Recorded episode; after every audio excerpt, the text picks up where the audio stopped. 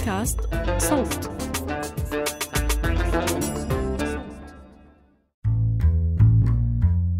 سلام. أنا روان نخلة وعم تسمعوا بودكاست أحوال اللي بنحاول من خلاله نجاوب عن أسئلة بتخطر على بالنا بصفتنا أشخاص عايشين بالأردن. زواج، إنجاب، بيع، شراء، سفر وغيره. بهذا الموسم رح نركز على كيفية الوصول للعدالة والضمانات القانونية في الأردن. خاصة في حال التعامل مع القضايا والمحاكمات.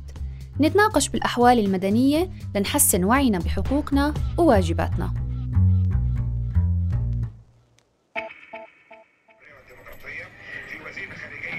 لنفترض عزيزي المستمع إنك في يوم من الأيام كنت في البيت وعم تحضر تلفزيون.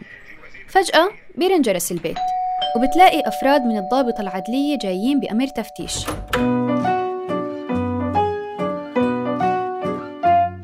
غالبا رح يخطر عبالك أكثر من سؤال شو عملت؟ شو يعني تفتيش؟ وشو هي حقوقي بهالحالة؟ طيب عشان نفهم على بعض ونضلنا أصحاب خليني أحكي لكم بالأول شو يعني الضابطة العدلية الضابطة العدلية ببساطة هي مجموع الموظفين المكلفين باستقصاء الجرائم وجمع الأدلة مثل الشرطة والبحث الجنائي اجتمعنا مع المحامي الأردني إياد ملحم لنفهم منه الأساسيات حول بعض المفاهيم القانونية اللي ممكن تفيدنا.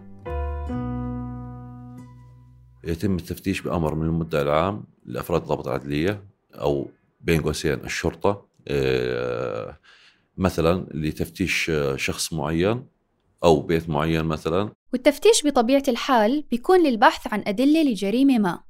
المدعي العام أو النائب العام هو الشخص اللي بيرأس الضابطة العدلية مع العلم أنه جهاز النيابة العامة هو المختص بالتحقيق والاتهام بالجرائم في الأردن. يعني من المفترض أنه النائب العام يحمي مصالح المجتمع نيابة عنا إحنا بصفتنا أشخاص عايشين في الأردن. نرجع المايك لإياد. يتم التفتيش بأمر من المدعي العام لتفتيش شخص معين أو بيت معين مثلا في قضية معينة من شروط ابتداء التفتيش أنه يكون في قضية قائمة آه، سواء بمرحلة المحكمة أو ما قبل مرحلة المحكمة اللي هي مرحلة المدعي العام أو ما قبل مرحلة المدعي العام. أثناء التحقيق في المركز الأمني يجوز التفتيش بشرط الحصول على موافقة من المدعي العام في تفتيش العقارات أو تفتيش البيت مثلا. آه، هاي الحالة الوحيدة اللي فيها شرط آه، حصول موافقة على أو إذن من المدة العام. في حال إذا كان في تفتيش على شخص أو مركبة يجوز التفتيش في حال مثلا الجرم المشهود. في حال مثلا هنالك ظروف تجلب الشبهة يجوز لأفراد أفراد الضابطة العدلية والشرطة آه، تفتيش هذا الشخص أو هذه المركبة دون اللجوء للمدة العام لأخذ الموافقة. طيب في حال دخول الضابطة العدلية لبيتي لغايات التفتيش بدون مذكرة خطية آه، شو بإمكاني أعمل؟ في حال التفتيش آه، يجب على الضابط العدلية أخذ موافقة المدة العام الخطية على تفتيش آه، بيت معين مثلا المذكرة الخطية لازم يكون مكتوب فيها أمور معينة هاي للتوعية للناس لازم يكون مكتوب فيها اسم المدة العام ولازم يكون فيها توقيع المدة العام ولازم يكون مكتوب فيها آه، من الواجب آه، تفتيشه ولازم يكون مكتوب فيها أيضا تاريخ تفتيش آه، والبيت مثلا في قطعة رقم كذا في حوض كذا واسم الشخص واسم مالك هذا البيت مثلا. في حال إن لم يكن هنالك مثل هذه الأمور من تاريخ مذكرة التفتيش من اسم عام من عدم وجود مذكرة تفتيش ابتداء هذا إجراء باطل ومخالف للقانون ومخالف للأصول وتبطل الإجراءات آه، بناء عليه آه، وإن حدث أي آه، إشكاليات أو تجاوزات فردية من أفراد الضابط العدلية في أثناء التفتيش بحكم القانون يتم إخبار النائب العام وهو المسؤول ويحيل إشكالية وتجاوز هذا الشخص أمام القضاء المختص للتجاوزات الفردية وغيرها. يعني يحق لي في حال عدم وجود مذكرة أني أمنع الضابطة العدلية من دخول بيتي؟ نعم تستطيع منعهم في حال عدم وجود مذكرة خطية وإن دخلوا بالقوة فتستطيع تقديم شكوى جزائية لدى المدعي العام المختص وإحالتهم بجرم مخالفة مخالفة القانون بأكثر من جرم. ومن ضمنها خرق حرمة المنازل طيب بحالة لو كانوا بالفعل معهم مذكرة تفتيش بس فيها معلومات ناقصة هل بقدر أمنعهم من الدخول؟ لا تستطيع منهم الدخول لكن تستطيعي أنت التحفظ على هذه النقاط وإثارتها أثناء سير القضية وإخبار المدعي العام بذلك أو النائب العام وبصفتي أنثى لو بده رجل من الضابط العدلية يفتشني شو لازم أعمل بهالحالة؟ ابتداء هذا لا يجوز أن يتم تفتيش أنثى من خلال آه، رجل أمن آه، الإجراء المناسب في مثل هذه الحالات هي تقديم شكوى على هذا الشخص الذي تجاوز القانون أمام المدعى عام الشرطة مثلا أو أمام الجهة المختصة بشكوى جزائية وشكوى إدارية أيضا بهذا الموضوع وهو مخالف للقانون. إن حاولت منعه آه، واستجاب كان به لكن إن لم يستجب عليك بتقديم شكوى.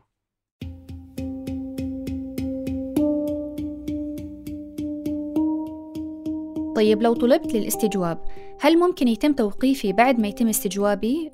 وشو بيحكي القانون بخصوص حقي في الحصول على محامي خلال الاستجواب؟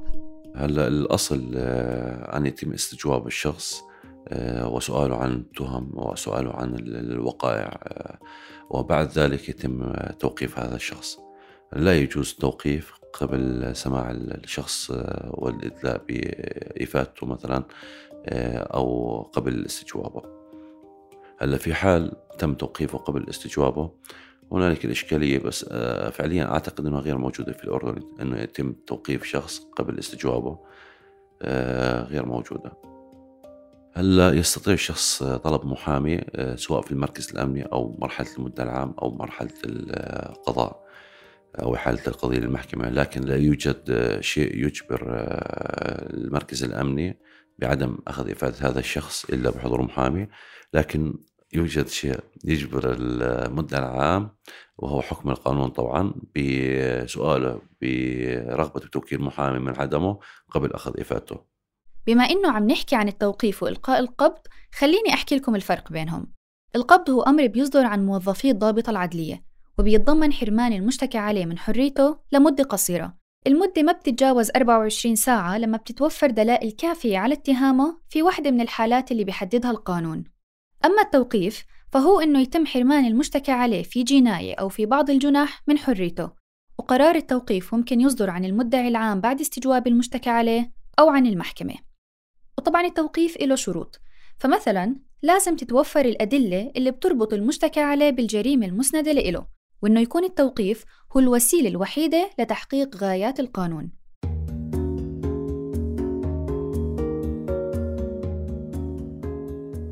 طيب إياد في حالة القبض شو الفرق بين التحقيق الأولي اللي بيتم بواسطة الضابطة العدلية والتحقيق الابتدائي اللي بيتم بواسطة المدعي العام؟ إن المرحلة الأولى هي مرحلة التحقيق آه، في المراكز الأمنية مثلا أو في البحث الجنائي ممكن ممكن في الأمن الوقائي ممكن في المخابرات ممكن ممكن يعني في أكثر من جهة اللي بيتم التحقيق فيها هذا هو التحقيق الأولي خلينا نحكي إذا صح لنا إحنا إذا قدرنا نسميه التحقيق الأولي آه، المركز الأمني مثلا بيودع شخص لديه بجرم معين بحقق بيأخذ إفادته ورقية.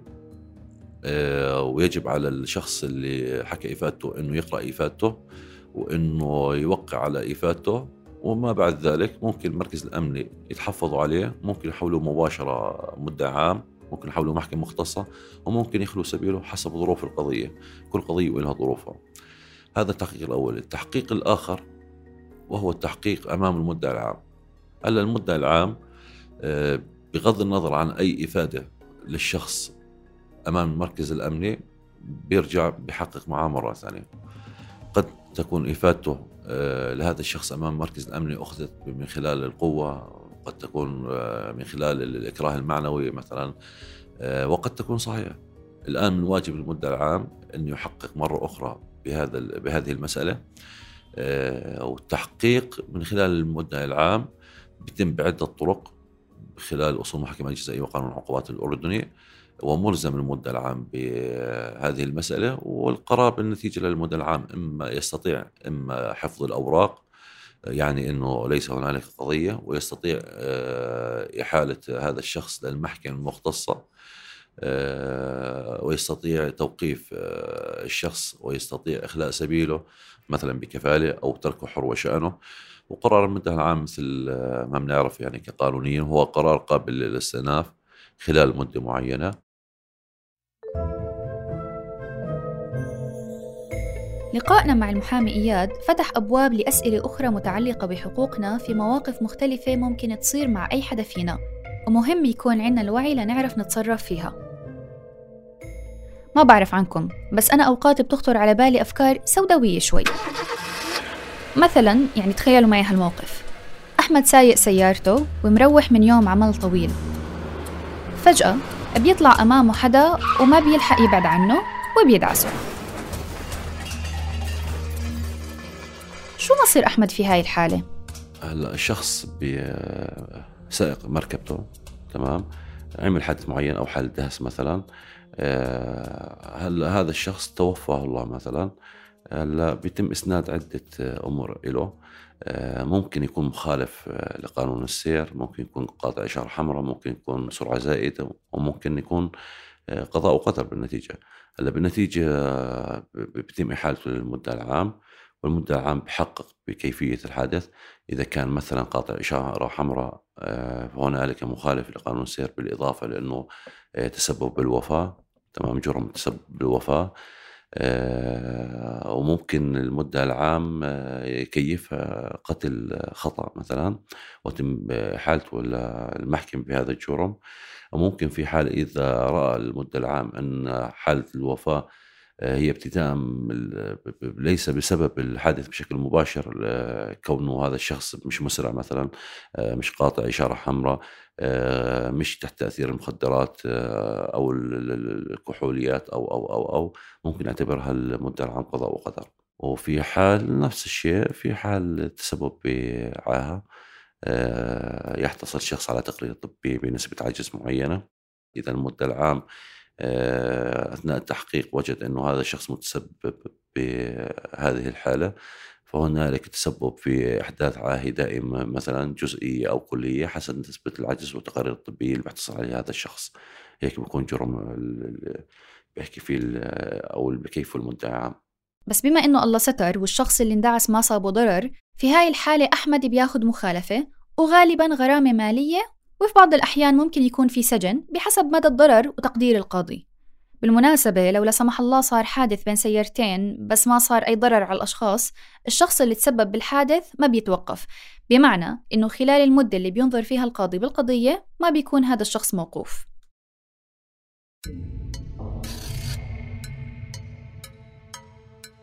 طيب تخيلوا معي كمان مرة. فرح دخلت في نقاش محتدم مع شخص على تويتر. عصبت شوي ونسيت حالها. وشاركت إشي ممكن يعتبر ذم وقدح وتحقير. شو بكون موقف القانون منها في هاي الحالة؟ هذا ابتداء مخالف آه، لقانون الجرائم الإلكترونية في المادة 11 والمادة 15 منه. آه، مسألة نشر أو إعادة نشر أو ذم آه، إعادة نشر أو ذم أو قدح أو تحقير لشخص بواسطة الوسائل الإلكترونية. آه، الإجراءات اللي بتتم كالآتي. في حال مثلا أنا آه، كنت مجني علي في مثل هيك آه، حالة بتم بتقديم شكوى ابتداء لدى المدعي العام. المدعي العام بحيل أوراقي للجرائم الإلكترونية للتحقيق في هذا الموضوع ابتداء لمعرفة صاحب الحساب لمعرفة لمن يعود هذا الحساب لمعرفة ال IP address مكان الحساب اللي تم نشر منه أو ممكن يكون موقع إخباري ممكن كذا كذا كذا. ما بعد انهاء هذا الموضوع قبل الاجراء الالكترونيه آه، بيجيبوا صاحب الصفحة أو صاحب الموقع أو أو ويتم إحالته مرة أخرى للمدة العامة ومن ثم يتم تحقيق معه آه، في مرحلة المدة العام والمدة العام يكيف الجرم حسب مواد قانون الجرائم الالكترونيه ويحيل القضية ملف القضية كامل مع الأشخاص إلى المحكمة والمحكمة هي من تحقق مرة أخرى وتصدر قرارها بعد سماع شهود النيابة العامة. اللي عملته فرح مخالف للقانون بحسب ما بيحكي لنا إياد وبحسب المادة 11 اللي ذكرها عقوبة فرح ما رح تكون أقل من 3 أشهر من السجن وغرامة مش أقل من 100 دينار بس مش أكثر من 2000 دينار بتهمة الذم والقدح والتحقير. بس المشكلة هون هي في المفردات الفضفاضة اللي ممكن في بعض الحالات تعتبر فعلا مهينة وبحالات أخرى لأ. يعني ممكن أوصف حدا بالكلب بنية الإهانة وممكن أشبهه بالكلب لأنه سمعه قوي مثلا. عدا عن ذلك ما بنبالغ لو جادلنا إنه قوانين مثل هاي ممكن تحد من حرية التعبير وتخلينا خايفين من كل كلمة ممكن نحكيها خوفا من إنه تكون مخالفة للقانون. خصوصا في الحالات اللي بنكون عم ننتقد قرارات المسؤولين مثلا وبصير إنه لو حكيت عن مسؤول معين ما بيفهم لأنه برأيي القرار يلي أصدره مش منطقي ممكن هاد يعتبر مخالف للقانون. طيب سيناريو آخر. مروة قررت تهدي إمها إسوارة ذهب في عيد ميلادها ومحوشة مبلغ معين ما بإمكانها تطلع عنه فصعب تلاقي إشي مناسب في محلات الذهب المعروفة. شافت صفحة على الفيسبوك لبيع المجوهرات ولقيت إنه في إسوارة ذهب بسعر مناسب جدا لميزانيتها وقررت تشتريها. بس بعد فترة انطلب منها تراجع المركز الأمني لقضية شراء أموال مسروقة. وطلعت الإسوارة اللي شرتها لإمها كانت مسروقة. شو مصير مروة بهاي الحالة؟ هلا مثل ما هو معروف في قانون العقوبات آه، هنالك أركان لأي جرم من شراء أموال مسروقة أو قتل أو شك. أي جرم جزائي أو جرائم إلكترونية مثلا يجب أن يكون هنالك ركن مادي وركن قانوني وركن معنوي. الركن المعنوي المقصود فيه هو القصد الجرمي. تمام؟ آه، في هذه المسألة بالذات آه، شراء الأموال المسروقة هي مرتبطة وجودا وعدما بعلم الشخص أن هذه الأموال ابتداء هي مسروقة أو عدم علمه فيها. إن كان يعلم هنالك جرم شراء أموال مسروقة ويتم حالته للقضاء. وإن كان لا يعلم قد أو مش قد على الأكيد إن أثبت المحكمة أنه لا يعلم بأن هذه الأموال مسروقة فأكيد راح يحصل على قرار البراءة وعدم المسؤولية. وبما إنه مروة ما كانت عارفة إنه الإسوارة كانت مسروقة ومحاميها بإمكانه يثبت هذا الحكي بتسقط عنها التهمة ويا دار ما دخلك شر بس بلا مؤاخذة يعني شو بصير بالإسوارة؟ القانون بيحكي إنه المسروق بيرجع لصاحبه بس مروة بإمكانها كمان تقدم مطالبة مالية لتعويض العطل والضرر من الشخص اللي اشترت منه الإسوارة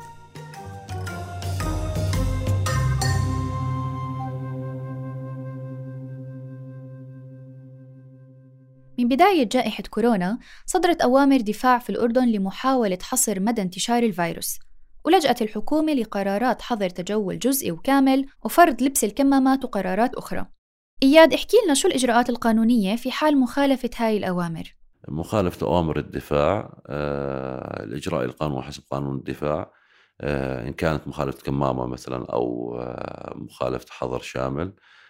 حسب الحظر الحظر الجزئي أو الشامل. طبعا إذا كانت مخالفة كمامة أو مخالفة الحظر الجزئي آه، فبيتم مخالفة بيتم كتابة مخالفة مباشرة للشخص آه، وأخذ هويته وتبليغه أيضا على الهاتف بأن يراجع المحكمة المختصة لدفع هذه المخالفة. وإن كان مخالفة الحظر الشامل آه، فبيتم القبض على الشخص مباشرة وإيداعه في السجن لحين عرضه على المدة العام كنا في بداية صدور هاي الأوامر نسمع عن أفراد شاركوا في أعراس أو تجمهر مخالف لأوامر الدفاع وبيضلوا موقوفين لفترة معينة شو التبرير القانوني لهاي الإجراءات؟ هلأ قانون الدفاع مثل ما بتعرفي آه، أوقف الكثير من القوانين بالأردن أوقف الكثير من المواد القانونية اللي بتتحدث عن مسألة التوقيف مثلا أو عن مسألة القضايا العمالية آه، آه، أو ضمان اجتماعي أو غيره. هلأ قانون الدفاع هو قانون استثنائي في ظرف جائحة الكورونا في ظرف استثنائي أيضا. على الاستثناءات الواردة في هذا القانون لم تكن واردة في القوانين الأخرى ووجبت لظرف معين اللي هو ظرف صحي. آه، وتم المطالبة بهذا القانون ابتداء من قبل الشعب وتم المطالبة من قبل و و بالنتيجة آه، هنالك قانون آه، اسمه قانون الدفاع. هذا القانون أوجد عقوبات لو لم يكن ظرف صحي ظرف الكورونا وجائحة الكورونا موجودة لما كانت موجودة ولم يرضى بها الشعب مثل توقيف مدة زيادة عن اللزوم مثلا آه، قاموا بالحفلات والأعراس ومخالفة القوانين بشكل كبير تم توقيفهم من خلال قانون الدفاع. طبعا ابتداء هو من خلال المحافظ والحاكم الإداري. هو يعني مستندين على مسألتين قانون الدفاع قانون منع الجرائم اللي يخول الصلاحية للمحافظ بأن يقوم بتوقيف الشخص آه، متى شاء وبالقدر والزمن اللي بده إياه المحافظ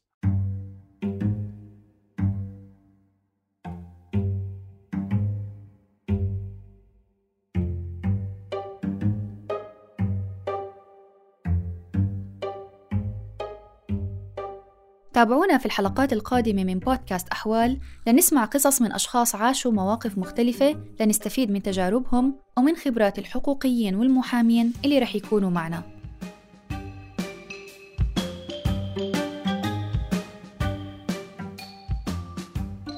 كنت معكم من الإعداد والتقديم روان نخلة من الكتابة جنى قزاز من التحرير عمر فارس وتالا العيسى من الهندسة الصوتية محمود أبو ندى. وشكرا لفريق النشر والترويج اللي بفضله عم تسمعونا.